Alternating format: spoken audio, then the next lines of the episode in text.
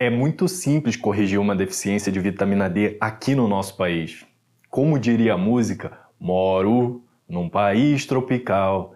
Abençoado por Deus e bonito por natureza. Nesse vídeo, vamos ver como você pode melhorar muito a sua saúde óssea, saúde neuromuscular, sistema imunológico e muitos outros processos no corpo. E mais!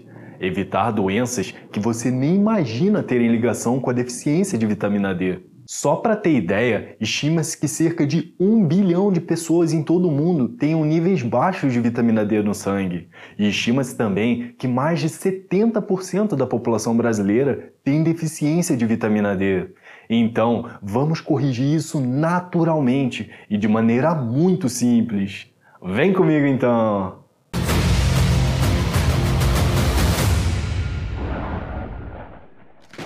Olá, eu sou o Bruno Fernandes, criador da Fórmula 50S, que vai restaurar a sua saúde através da ciência.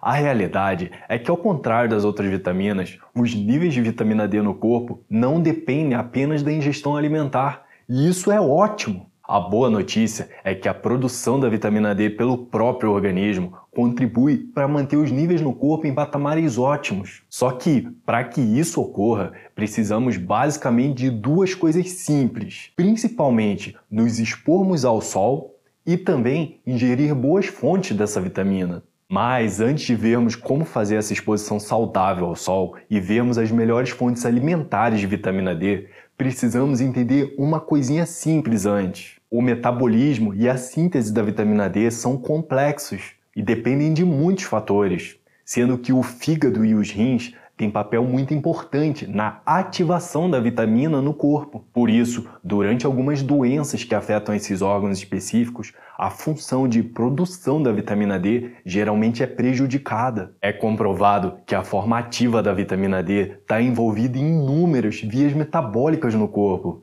isso nos dá a entender que ela parece agir mais como um hormônio do que como uma vitamina. Ela faz todo tipo de coisa dentro do corpo. Fomos levados a acreditar por um bom tempo que ela só tem a ver com a saúde óssea, mas é muito mais que isso, porque a vitamina D é na verdade um hormônio que possui processos muito poderosos no corpo. Simplificando e resumindo, então, a vitamina D é uma vitamina lipossolúvel, ou seja, solúvel em gordura, sintetizada principalmente a partir da exposição da pele à radiação ultravioleta B, vinda do Sol, a radiação UVB. Uma vez sintetizada, a vitamina D é alterada pelo fígado e rins para sua forma ativa, que atua em diversos processos celulares, sendo que sua deficiência, com toda certeza, é fato que causa problemas para nós. Se você quer ter acesso ao melhor conhecimento científico para melhorar a sua saúde, não deixe de se inscrever no canal. Ó.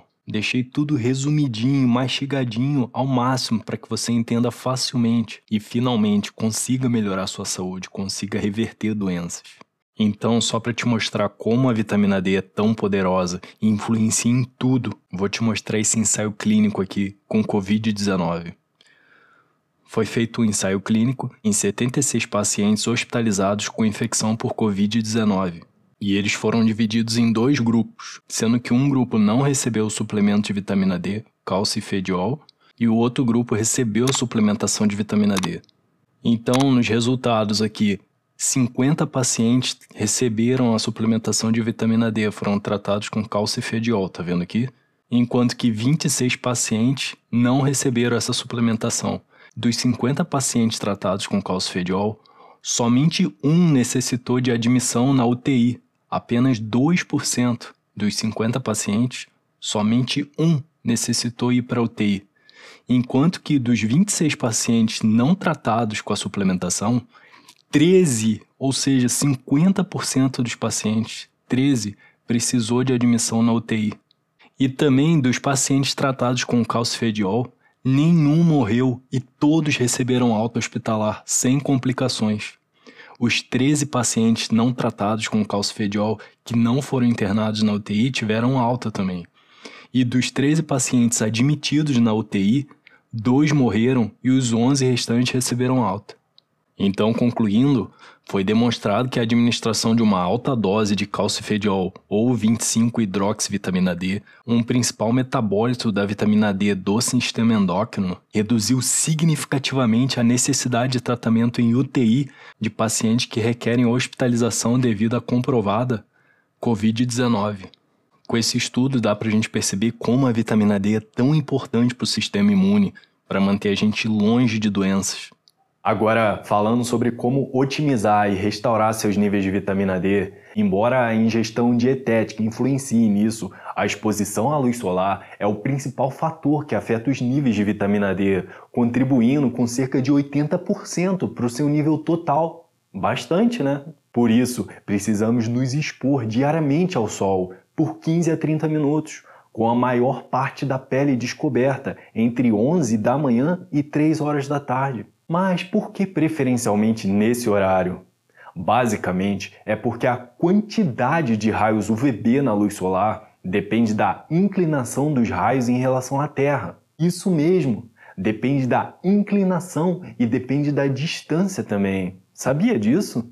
É fato conhecido pela ciência que quanto mais próximo da Terra e quanto mais próximos de 90 graus de inclinação os raios estiverem, maior a quantidade de raios UVB presentes na luz solar. Nesse estudo aqui a gente pode ver que o nível de radiação UVB do Sol depende muito dos aspectos listados abaixo. Latitude. A radiação UVB é mais intensa próximo do Equador, diminuindo lentamente em latitudes maiores. Já em relação à altitude, a radiação solar UVB aumenta cerca de 7% por quilômetro em altitude em condições de céu claro. Quanto mais alto fica, mais intensa é a radiação UVB porque há menos atmosfera para absorver a radiação UVB. A época do ano também, ó, o ângulo do Sol muda com as estações. A radiação UVB é menos intensa nos meses de inverno e muito intensa nos meses de verão. Hora do dia. Os níveis de UVB mais fortes são ao meio-dia. No início da manhã e no final da tarde, os níveis de UVB são menos intensos, devido à distância que o UVB tem que percorrer através da atmosfera tipo de pele. Ó. A pigmentação da pele afeta a absorção de UVB e a síntese de vitamina D. Quanto mais escura a pele, então, e quanto mais melanina tem, menor é a absorção de UVB. De acordo com algumas pesquisas realizadas na Noruega, em condições atmosféricas claras, nenhuma produção dérmica de vitamina D é possível aos 51 graus de latitude e latitudes mais altas. Ou seja, com isso a gente percebe, com isso a gente consegue concluir que em alguns países e durante alguns meses do ano, a suplementação de vitamina D ou o consumo através da dieta é extremamente fundamental. Os dermatologistas costumam alertar o público em geral sobre estar ao ar livre das 11 às 13 horas, a fim de reduzir o risco de câncer de pele e envelhecimento.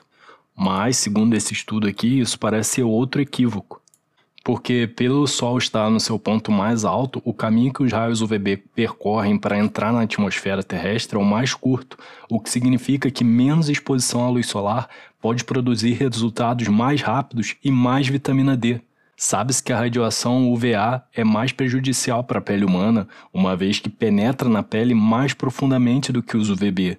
Por isso é aconselhável reduzir a quantidade de exposição à radiação UVA passando menos tempo sem proteção solar do que tomando sol por horas.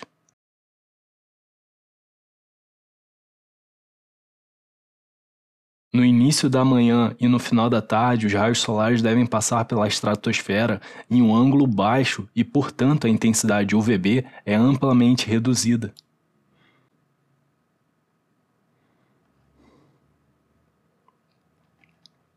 Aqui ele fala também da questão da etnia, ó.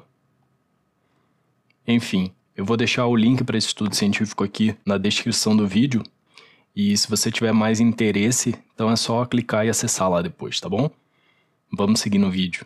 Por isso, nos países próximos à linha do Equador e durante o verão, teoricamente deveria ser mais fácil obter níveis adequados desse hormônio, já que a inclinação se aproxima de 90 graus e encontra-se mais próxima em distância do Sol. Só que o que acontece hoje em dia? Mesmo em países tropicais como o Brasil, que deveria ser mais fácil se expor ao sol nas condições ideais, Há três fatores que fazem ocorrer a deficiência de vitamina D. Em primeiro lugar, o estilo de vida interno de hoje em dia, com as pessoas dentro de escritórios e salas o dia inteiro. Em segundo lugar, o medo propagado do câncer de pele e a prevenção do sol com o uso indiscriminado de protetores solares. E em terceiro lugar, a falta de informação da importância da vitamina D, a vitamina do sol, a importância como você está vendo nesse vídeo.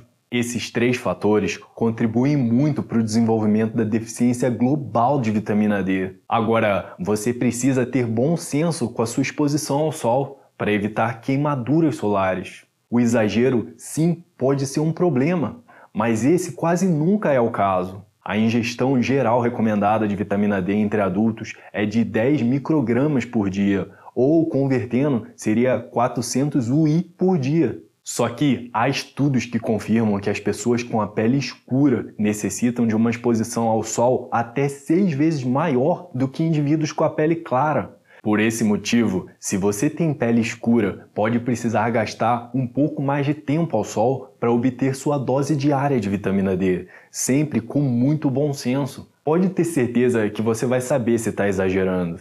Embora a luz solar seja ótima para produzir vitamina D, muita luz solar pode ser perigosa. Algumas consequências da luz solar em excesso incluem queimaduras solares, lesões oculares, envelhecimento da pele, insolação e câncer de pele.